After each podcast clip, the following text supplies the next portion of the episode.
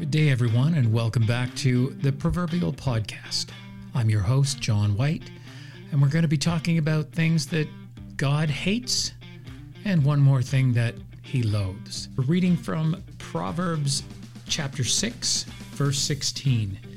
So here are six things that God hates, and one more that he loathes with a passion eyes that are arrogant, a tongue that lies hands that murder the innocent, a heart that hatches evil plots, feet that race down a wicked track, a mouth that lies under oath, and a troublemaker in the family. Now, realistically, these are things that most moral people would hate, anyways.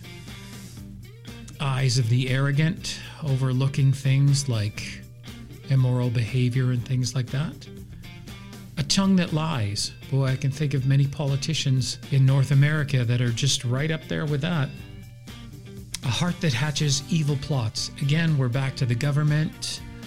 We're back to uh, groups that co sponsor other groups that co sponsor government agendas and things like that.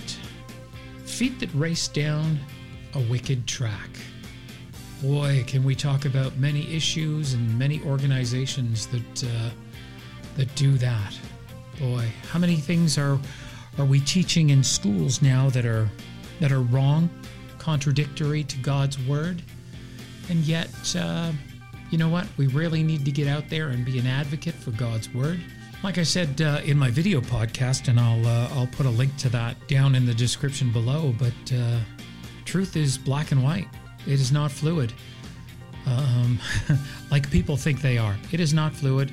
Sex is not fluid, people are not fluid, and truth is definitely not fluid. A mouth that lies under oath. Oh, how our society has crumbled. Politicians, people, police officers, and a troublemaker in the family. Now, that doesn't have to be your family, it could be your family in Christ. Someone who's just causing problems.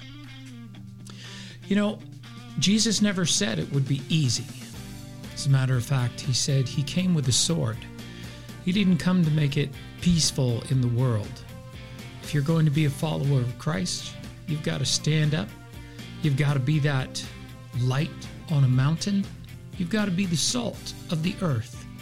Unfortunately, it is going to get uncomfortable for us. Yeah, we have to think about it. We have to spread the word. We have to stand tall. We have to be humble but we have to have some sort of righteous indignation. Jesus flipped over the carts and the tables in the temple. Maybe it's time we took a cue from him and did the same thing. I think we need to think about that. That's it for me. I'm going to try and keep these under five minutes so that uh, they're easy enough for everyone to follow along with. This has been John White on the Proverbial Podcast. Have a blessed day, everyone.